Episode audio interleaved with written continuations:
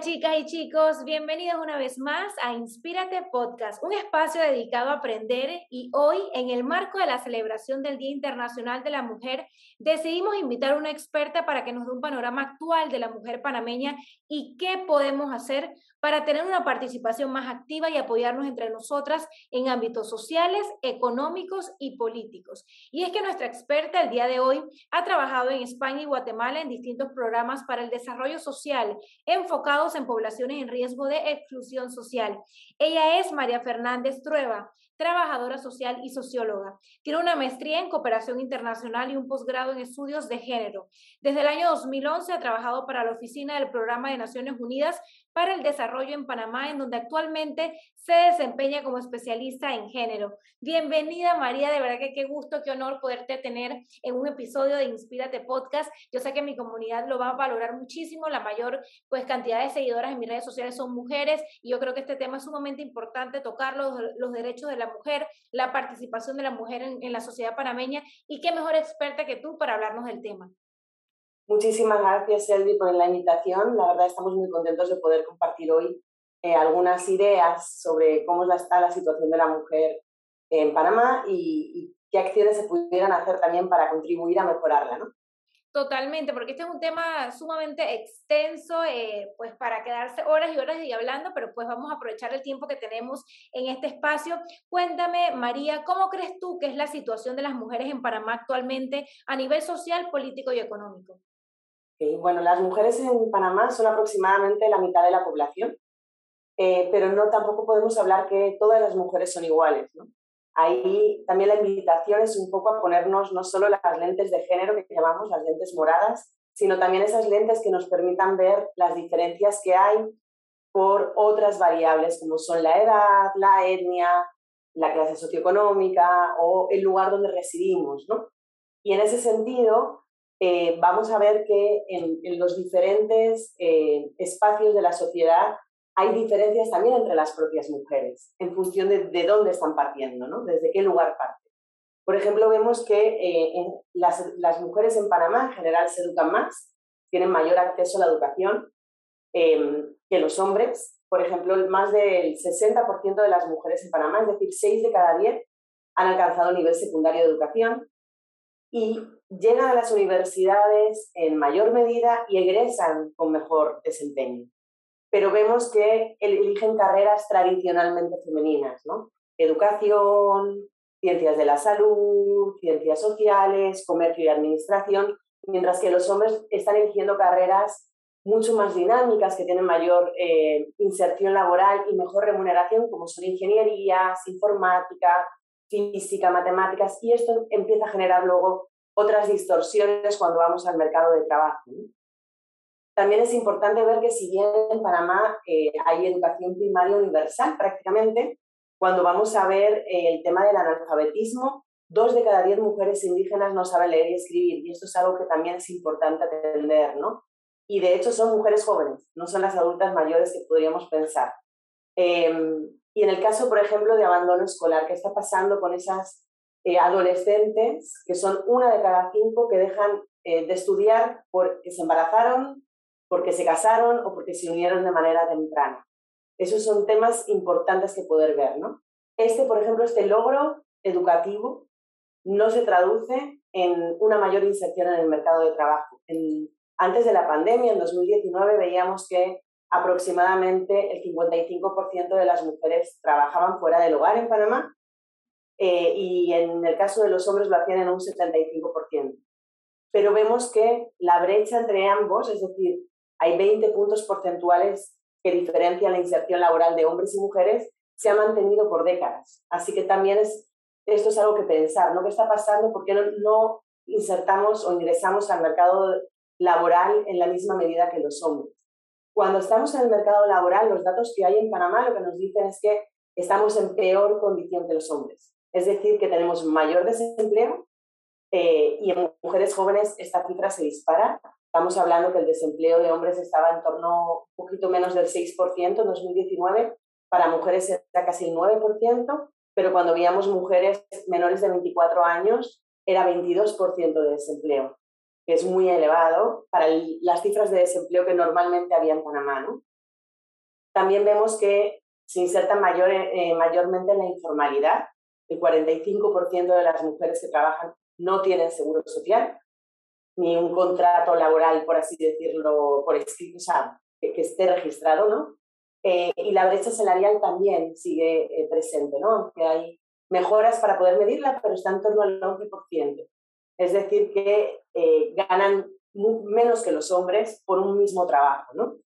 De las que no están buscando trabajo, de las que están fuera del mercado laboral, vemos que un tercio de ellas dicen no buscarlo porque tienen responsabilidades familiares no compartidas. Aquí estamos hablando de en qué dedicamos nuestro tiempo las mujeres, ¿no? Y ahí vemos que hay una sobrecarga de tareas de hogar y de cuidado en las mujeres con respecto a los hombres. Hubo una encuesta del uso del tiempo en 2011 y veíamos que las mujeres trabajaban nueve horas más en total que los hombres. Cuando veíamos el, cuánto tiempo dedicaban al trabajo doméstico y de cuidados, dedicaban el doble de tiempo que los hombres. Dedicaban un poco menos al trabajo remunerado fuera del hogar pero eh, cuando sumábamos los dos tipos de trabajo, veíamos que las mujeres en Panamá trabajaban en total a la semana nueve horas más que los hombres en Panamá.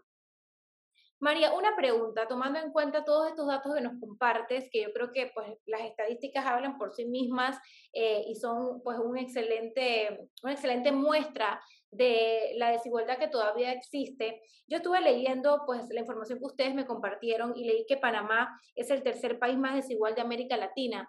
Y tomando en cuenta que me cuentas que pues eh, las mujeres en Panamá se preparan, eh, es más, mucho más que los hombres, pero también tomando en cuenta que una de cada cinco mujeres dejan de estudiar por embarazo, por casarse, etcétera, ¿tú consideras que estas brechas de género, esta desigualdad viene principalmente a causa de los hombres eh, o a causa de las mismas mujeres que muchas veces son desiguales con ellas mismas? Bueno, realmente la desigualdad es parte del sistema de la sociedad, ¿no? O sea, se genera por eh, las normas que se han establecido, los arreglos de convivencia, etcétera, ¿no? No es que sea culpa de unos o de otros, pero sí es real que em, estamos viviendo en sociedades, como llamamos eh, en el feminismo, patriarcales, que tienen en general mayores privilegios para los hombres que para las mujeres. Y esto lo que, lo que produce es que al final haya eh, relaciones desiguales de poder entre hombres y mujeres y que eh, de alguna forma eh, esto afecte en mayor medida a las posibilidades de desarrollo de las mujeres. Por ejemplo, el hecho de la violencia contra las mujeres es el mayor exponente de esa desigualdad y de esa de ese pensamiento de que los hombres están, pueden dominar a las mujeres de alguna manera y llegan incluso a quitarles la vida. ¿no? Vemos que de las denuncias de violencia doméstica, el 81% de ellas las interponen mujeres. No es que no haya mujeres que quizás violenten a hombres, pero en su mayoría quienes violentan a las mujeres son hombres y quienes eh, matan a las mujeres son hombres también, ¿no? Hay pocas... También quienes matan a los hombres son hombres. Ese ejercicio de la violencia se transmite y se permite en eh, los niños, hombres, etcétera, no tanto en las mujeres, ¿no? Y esto afecta tanto a otros hombres como a otras mujeres. Totalmente, y dijiste algo bien interesante, eh, y es que esto está en el sistema y viene a lo largo de los años, porque yo siento que crecemos con la idea de, de ponernos roles, ¿no? De, de, esas cargas sociales, de a nosotras nos corresponde, a nosotras nos corresponde hacernos cargo de la casa, si tenemos hijos, a nosotras nos corresponde hacer todo lo que, lo que tiene que ver con el cuidado del niño y además trabajar, y por eso las estadísticas indican que la mujer trabaja pues mucho más que los hombres, pero pero simplemente nosotras mismas nos ponemos también eso porque crecimos así, porque está tan, tan pues arraigado en el sistema que crecimos con esa creencia y, y, sin que nadie nos diga ya, ya nos hacemos cargo, estamos acostumbradas como a hacernos cargo. Realmente es, es por doble vía, ¿no? Por un lado, quizás hemos, hemos sido educadas así y de alguna manera lo vemos como natural todos, pero también la sociedad lo impone. O sea, estamos en sociedades actualmente que requieren que las, los dos miembros del hogar ¿no?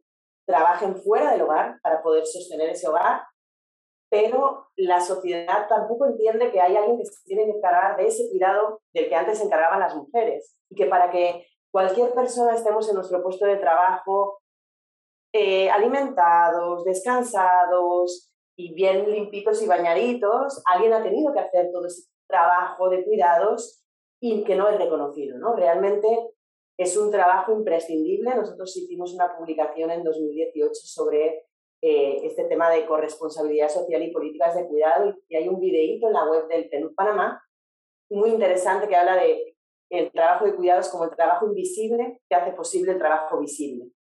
Y, impresionante porque es, un trabajo tan entregado y, de tanto esfuerzo.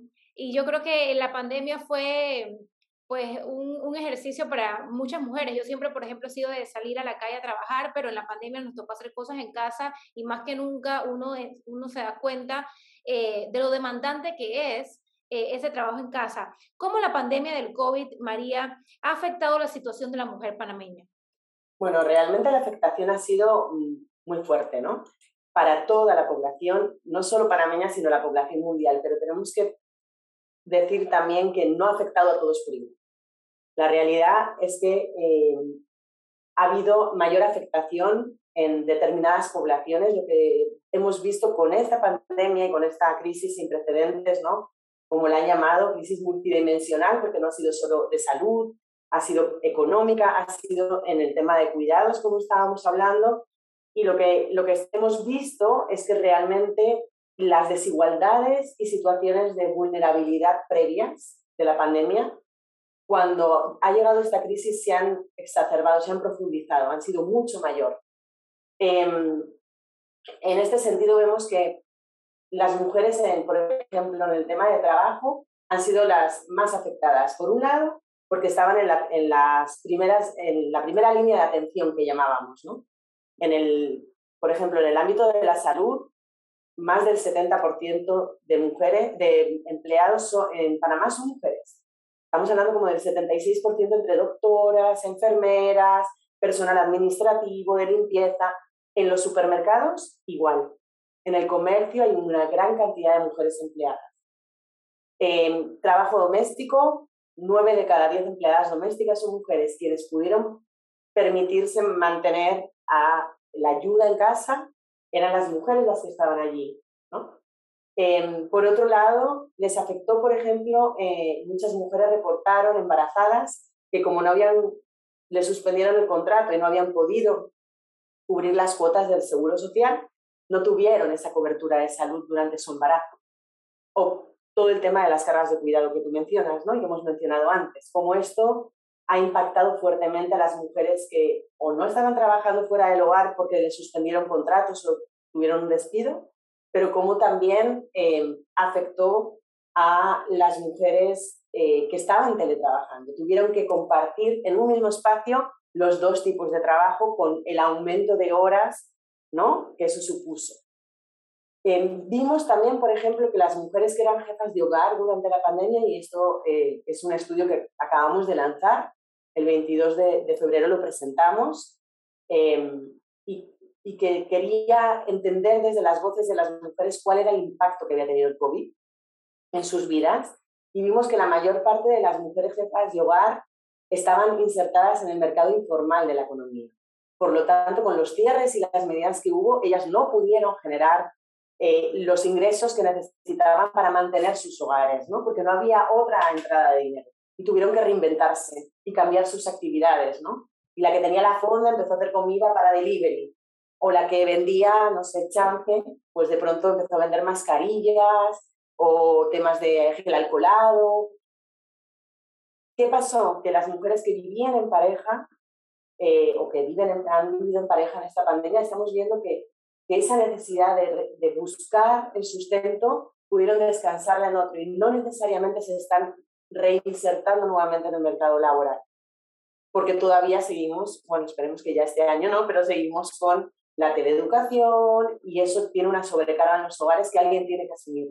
Y en la, mayor parte de los casos lo están asumiendo las mujeres.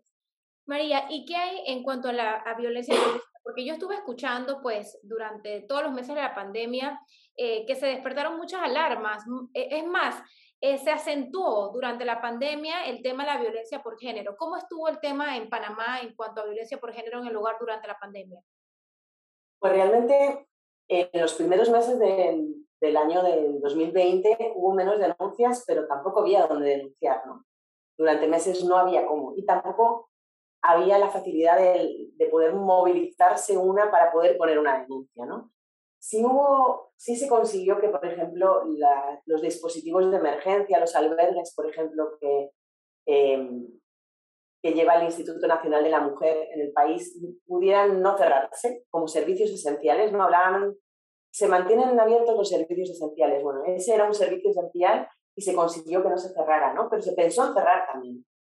Y eso, pues al final, eh, podía haber generado un, un, mayor número de muertes que ya fueron bastantes ese año. Se, aumentó el número de femicidios en, en 2020, ¿no?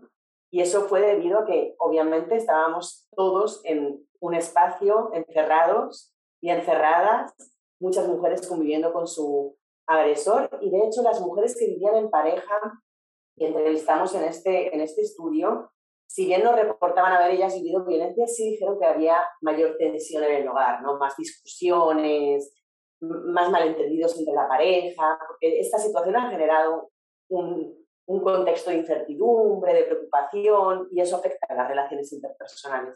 Y además, bueno, estábamos un montón de horas, todas y todos juntos en ese hogar, ¿no? Totalmente. Eh, y, ya por último, algo importante también es entender, y lo dice este estudio, que las medidas que se toman para contener, por un lado, eh, esta pandemia, pero también para reactivar después de que mm, baja un poco esta ola y empiezan empezamos todos a acostumbrarnos un poco a este contexto, em, no han tenido en cuenta eh, las especificidades, digamos, de hombres y mujeres o de mujeres diversas, ¿no? Eh, bueno, fue de todos conocidos las, las denuncias de mujeres y hombres trans que no podían salir a la calle por el tema de la cédula y el día, y, eh, pero también como eh, el hecho de que haya, haya habido dos años de teleeducación ha limitado que las mujeres vuelvan a su empleo o recuperen su empleo.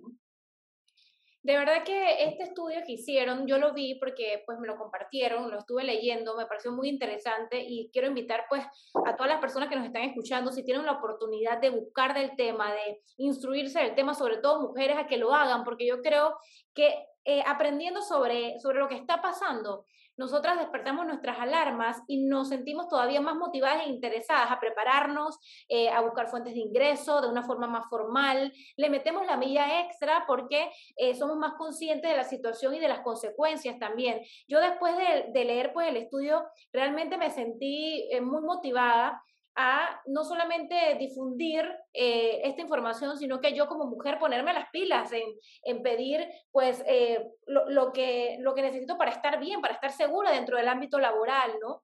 Eh, por, por todo lo que se dio durante la pandemia. Pero María, ¿qué factores tú consideras que están impidiendo esa participación igualitaria entre mujeres y hombres? Bueno, realmente las cifras que tenemos de, por ejemplo, vamos a hablar de la, de la última elección, ¿no? En 2019, vimos que em, realmente las mujeres participan en política. ¿Y por qué digo que participan en política?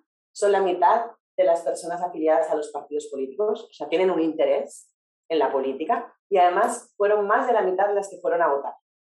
Más de la mitad de votantes eran mujeres en 2019 y eso ha sucedido en las últimas elecciones en Panamá. Eh, o sea que están eligiendo el derecho que tienen de eh, o sea, están ejerciendo el derecho que tienen de elegir quién les va a gobernar.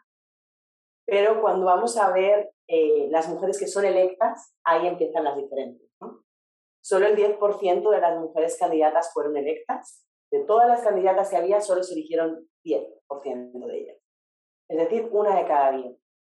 Cuando vamos a ver eh, el mayor porcentaje alcanzado en toda la historia de, de la democracia en Panamá de mujeres en, en la Asamblea Nacional de Diputados es el actual, y estamos hablando que más o menos dos de cada diez diputados en la Asamblea Nacional son mujeres.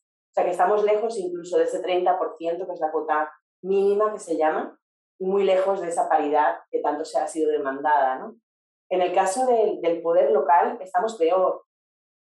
Eh, solo un tercio, eh, o sea, perdón, 14.8% de las alcaldías las ocupan mujeres Y aquí un caso interesante es ver el de la comarca Nove. Hay cuatro alcaldesas, un tercio del total del país son mujeres Nove.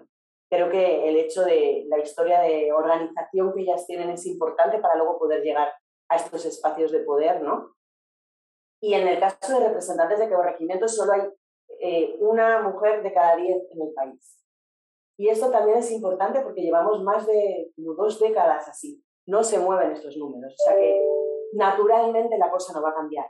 Creo que es importante empezar a pensar en, otras medidas que son necesarias. ¿Qué es lo que está impidiendo que participemos igualitariamente? Este es el panorama ¿no? de, de la situación política. ¿Qué es lo que está impidiendo esa participación? Bueno, por un lado, los estereotipos de género. Pensamos en los que los líderes son hombres y las mujeres son las cuidadoras, las que se quedan en el hogar. Es más, si una habla con mujeres políticas de todo tipo, de cualquier condición, en cualquier lugar del país, indígenas, no indígenas, muchísimas de ellas que ocuparon posiciones de poder reportan haber perdido a su pareja. Es decir, que las mujeres tienen que elegir entre su vida personal y familiar, pero los hombres no, habitualmente no. Otro, otro factor limitante es el tema de, del apoyo que reciben de los partidos políticos. ¿no?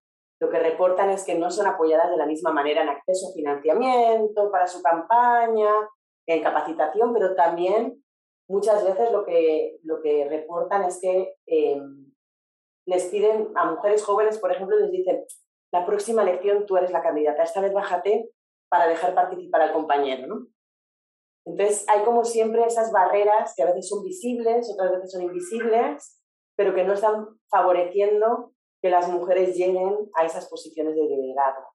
Y por último, también hablar de la violencia política, que cada vez es mayor y toma diferentes formas. ¿no? En los partidos, como decíamos, bueno, pues es violencia política que tú eras la candidata y te bajaron porque una alianza o porque quieren dar chance a otro, pero también en las redes sociales, en los medios de comunicación, hay mucho que podemos hacer para limitar esa violencia política. Normalmente cuando se habla de las mujeres que están participando en política, se hacen comentarios sobre su imagen, sobre su vida personal, pero no sobre sus propuestas. Total, total. ¿Y tú crees que esto hace que la mujer sienta un poco de miedo eh, a la hora de atreverse a participar políticamente? Eh, a, la hora de tomar la decisión haya cierto miedo o es que no hay interés de parte de la mujer? Porque me dijiste al inicio que las mujeres tradicionalmente eh, pues están eligiendo las carreras que comúnmente se eligen desde siempre por parte de las mujeres, enfermería, educación. ¿Crees que falta interés o es miedo a participar? Yo no creo que haya falta de interés, como decía al inicio, son la mitad de las afiliadas, van a votar más que los hombres en Panamá, eso, eso ahí, ahí hay un interés, ¿no? si las condiciones son adversas, ¿no? Realmente pensar en que voy a perder mi, mi, familia si participo, o van a hablar de mi vida si yo estoy participando políticamente, o para financiar la campaña tengo que hipotecar mi casa, pero yo no quiero perder mi casa. Bueno, todo eso está afectando a la hora de tomar la decisión de lanzarse, pero lo que es importante es generar esas condiciones que no, que no em, condicionen, valga la redundancia, esa decisión que tienen que tomar ellas. ¿no? O sea, ¿cómo podemos hacer para que la situación alrededor de las mujeres que tienen interés en participar políticamente sea favorable para que ellas decidan participar y luego ver en esa contienda política si pueden ganar? ¿no? Por eso es que se han creado leyes de cuotas en la región y más recientemente leyes de paridad, que lo que hace es dar la posibilidad de que haya mujeres candidatas y que el electorado pueda decidir votar por ellas. Totalmente, totalmente de acuerdo. Yo creo que estas condiciones que sean favorables no solamente deben ser en la política, sino a nivel general en todo el sistema, ¿no? Eh, a la hora de pedir trabajo en cualquier empresa, para, para cualquier cosa que, que nos propongamos, eh, sin dejarnos llevar por los estereotipos. ¿Por qué es importante como mujeres tener una participación activa dentro de la política? Bueno, realmente el, para poder incidir en las decisiones que toman y que afectan a nuestras vidas, hay que estar en esos espacios, ¿no? Y la realidad es que muchas veces las mujeres tenemos intereses y necesidades diferentes que no son necesariamente los que tienen los hombres. Y si no estamos en la mesa aportando ideas, aportando el debate, aportando propuestas, no van a salir naturalmente. ¿no? Entonces hay, hay que hacer ese esfuerzo. También hay estudios que dicen que las mujeres tienen como una mayor conciencia de la sociedad en su conjunto, de las necesidades de sus comunidades. Y eso puede ayudar a que, a que esas necesidades no satisfechas, ¿no? de educación, de agua, estén en, en el debate político. ¿no? A veces se toman decisiones sobre temas que muchos decimos, pero ¿y eso qué nos afecta? Pero no hablaron de que, la de que las escuelas no tienen acceso a agua o no hablaron de, de, otra serie de cosas que impactan realmente la vida de las personas. ¿no?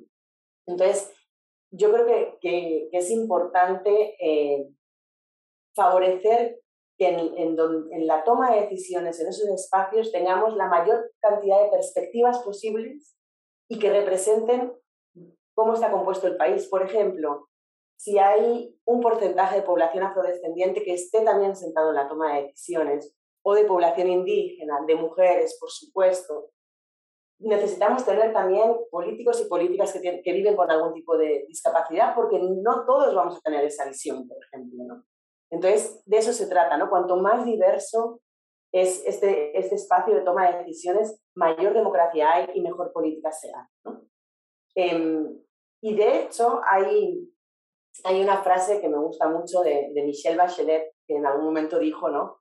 Que cuando una mujer entra en la política, la política cambia a la mujer. Pero cuando muchas mujeres entran en política, ellas son las que cambian la política, ¿no? Si queremos realmente que haya un cambio y ha habido crecientes demandas ciudadanas, no solo en Panamá, sino en la región y en el mundo, de que se requiere un cambio en la clase política que, que hay cómo funciona, pues a lo mejor tenemos que empezar a hacer las cosas diferentes y dar oportunidades a otras personas que lleguen y que participen de esos espacios. De acuerdo. ¿Y crees que en un sentido general está siendo la violencia por género un impedimento para que la mujer tome decisiones? Y no solamente en la política, sino también eh, pues a nivel laboral, en el hogar, eh, a la hora de tomar decisiones para su propia vida. ¿Está siendo la violencia un impedimento? Bueno, realmente la violencia afecta integralmente a la persona que la vive. Genera grandes eh, inseguridades. Una característica de, la, de las mujeres o de las personas que viven violencia es que se suelen aislar, eh, se pierden las redes sociales, las redes de apoyo, y en muchas ocasiones, cuando hablamos de mujeres que viven violencia, también hay una dependencia económica de, la persona ¿no? que, las está violentando. Entonces, obviamente desde esta posición, tomar decisiones pues no es el mejor lugar desde el que poder hacerlo, ¿no? Porque al final no estamos en las mejores condiciones para eh, decidir si esta opción es mejor que esta otra, ¿no? Totalmente. ¿Y qué podemos hacer, María? ¿Qué podemos hacer como mujeres para tener una participación más activa y apoyarnos entre nosotras? Porque al final, tomando en cuenta todos estos datos, toda esta información, yo creo que lo importante que nos podemos llevar hoy es qué hacer para cambiar, porque ya no podemos hacer nada con lo que pasó, más que aprender del pasado, pero prepararnos para nuestro presente y nuestro futuro. ¿Qué podemos hacer para estar socialmente más activas? Bueno, yo diría que lo primero es tratar, no solo las mujeres, aquí también es el llamado a los hombres, ¿no? tratar de generar relaciones más igualitarias, ponernos en el lugar de la otra persona, eh, comprender que tenemos valores, eh, que, tenemos un valor similar o igual y que podemos aportar desde diferentes espacios. ¿no? Entonces, eso es un primer llamado, ¿no? Al, reflexionar sobre estas situaciones de desigualdad que existen y cómo podemos ir cambiándolas en nuestro entorno, ¿no? Nuestra familia, con nuestros hijos e hijas, también eh, cómo desde las escuelas podemos ir derribando esos estereotipos, ¿no? Que hablábamos de que la mujer se dedica al hogar o a este, tipo de profesiones, los hombres no, ¿Cómo, de, cómo podemos intentar que nuestros niños y niñas puedan soñar ser con lo que ellos quieran ser. Vemos que hay estudios incluso que dicen que a partir de los cinco años las niñas ya sienten que no son buenas para las ciencias, para las matemáticas, mientras que los niños sí se consideran aptos, ¿no? Entonces, ¿cómo, cómo cambiar eso, no? ¿Cómo empezar a decirles, tú puedes ser lo que quieras ser y que puedan soñar con ello?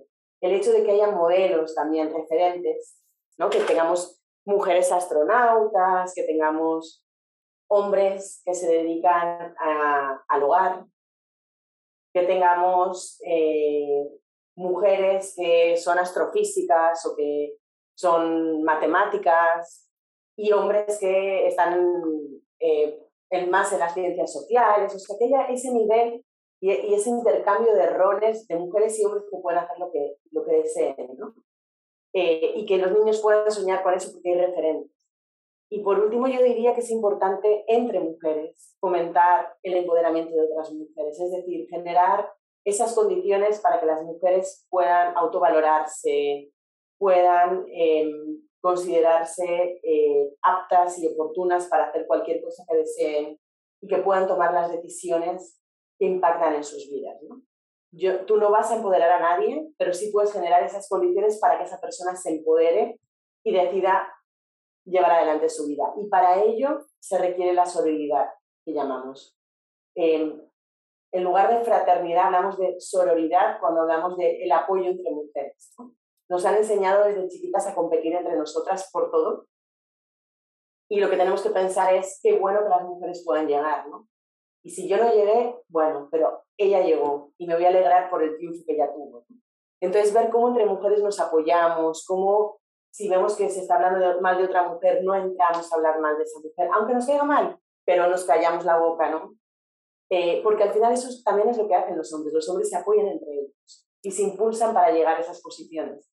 Y nosotras nos ponemos las zancadillas muchas veces. Totalmente. Es que quizás nos estamos viendo como persona individual, somos un poco egocéntricas y pensamos en nosotras mismas, en nuestros propios beneficios, en nuestra propia conveniencia, cuando de verdad tenemos que pensar es en el bien del género como tal, de todas las mujeres en conjunto, porque si una mujer queda bien, todas quedamos bien. Si a una mujer le abren la puerta, significa que a más mujeres le van a abrir la misma puerta y a lo largo de la historia, para nuestras hijas, para nuestras nietas. Entonces, sin duda alguna, eh, es crear un precedente. De verdad que qué interesante y, qué bonita esta conversación de todo lo que podemos hacer. Yo creo, María, que, que las cosas van a ir cambiando. Yo todavía pienso que hoy en día eh, estamos viendo esta brecha de género porque eh, aún eh, venimos con creencias que adquirimos en el hogar de nuestros papás, de nuestros abuelos, que todavía vienen con esa mentalidad del tiempo de antes, ¿no? Pero ya hoy mis hijos, mis nietos van a venir con la nueva configuración, la nueva forma pues de, de, ver la vida con un mundo de más igualdad y yo pienso que Va a tomar un tiempo, sí, pero sí eh, vamos a ir evolucionando porque pues definitivamente hoy en día hay más espacios para el diálogo, para hablar este tipo de temas, para debatirlo y yo creo que eso es bien importante, tener estos espacios en donde aprendemos, en donde podemos eh, reflexionar sobre las conductas sociales, eh, darles un lugar a los temas es sumamente importante, porque a lo largo de la historia hay muchos temas que se han considerado tabú, que nunca se hablan y así se quedan, no pasa nada al respecto porque es un tabú y nadie habla de eso, pero hoy en día se están tomando tantos temas y se están poniendo sobre la mesa, que eso abre un mundo de posibilidades para todos y eso me parece pues tan valioso y abre la puerta de la esperanza de que las cosas van a ir cambiando y que a lo largo pues de, la historia van a, a haber menos brechas de género. María, cuéntame cuál es la misión del programa de las Naciones Unidas para el Desarrollo y qué proyectos están llevando a cabo para contribuir a la igualdad de género. Bueno, desde el programa de las Naciones Unidas para el Desarrollo realmente em, trabajamos con los gobiernos para fomentar un mayor desarrollo humano para todas las personas. Eh, trabajamos con las instituciones públicas para mejorar su funcionamiento eh, y, y, para incorporar a esas personas que, como dice la Agenda de Desarrollo Sostenible al 2030, a esas personas que quedan atrás, ¿no?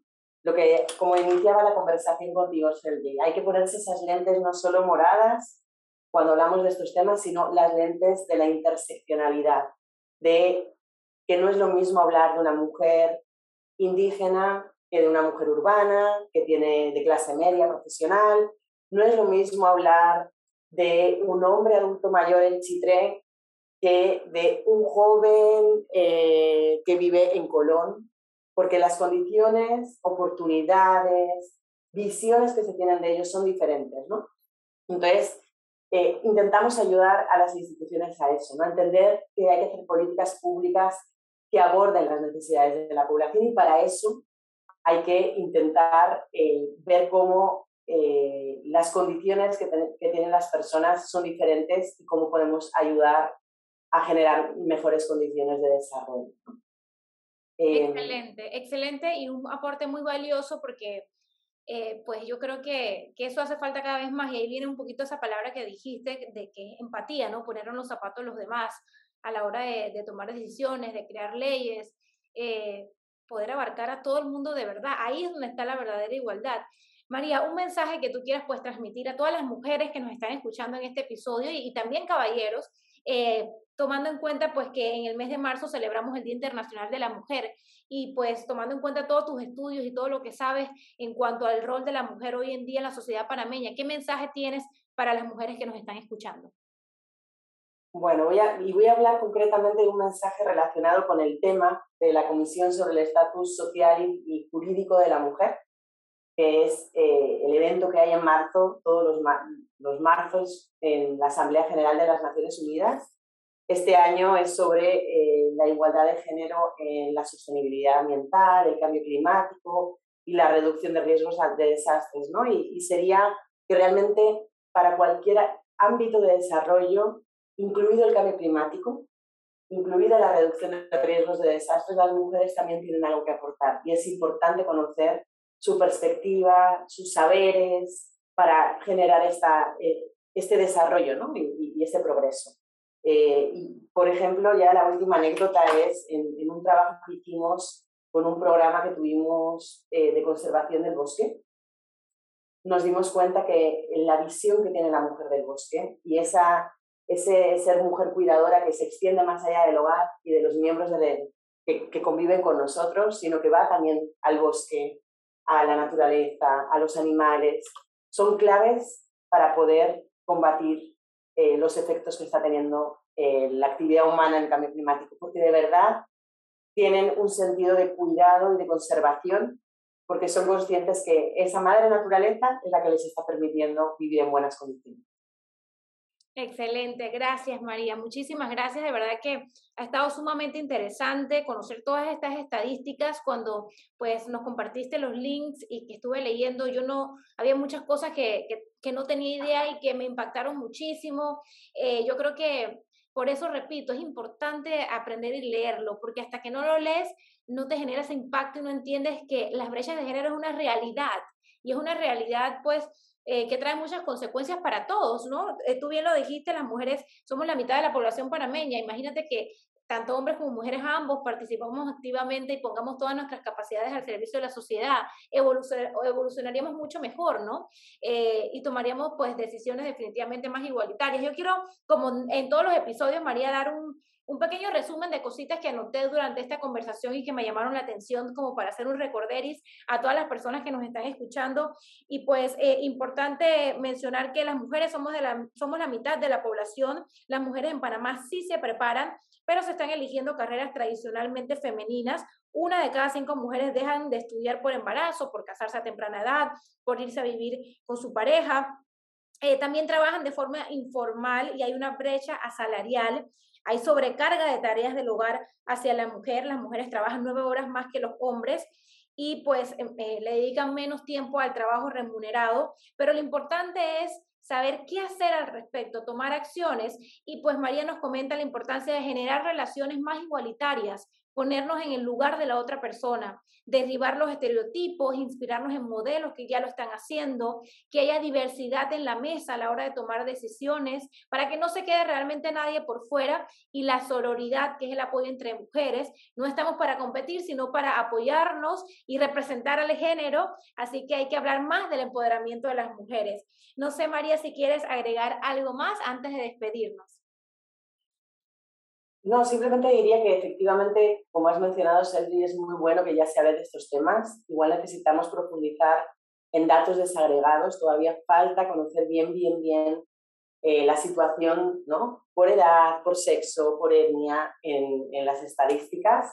Eh, pero hay que pasar, ahora ya una vez que está en la mesa el tema, hay que tomar decisiones y tomar medidas, ¿no? Para corregir esas desigualdades.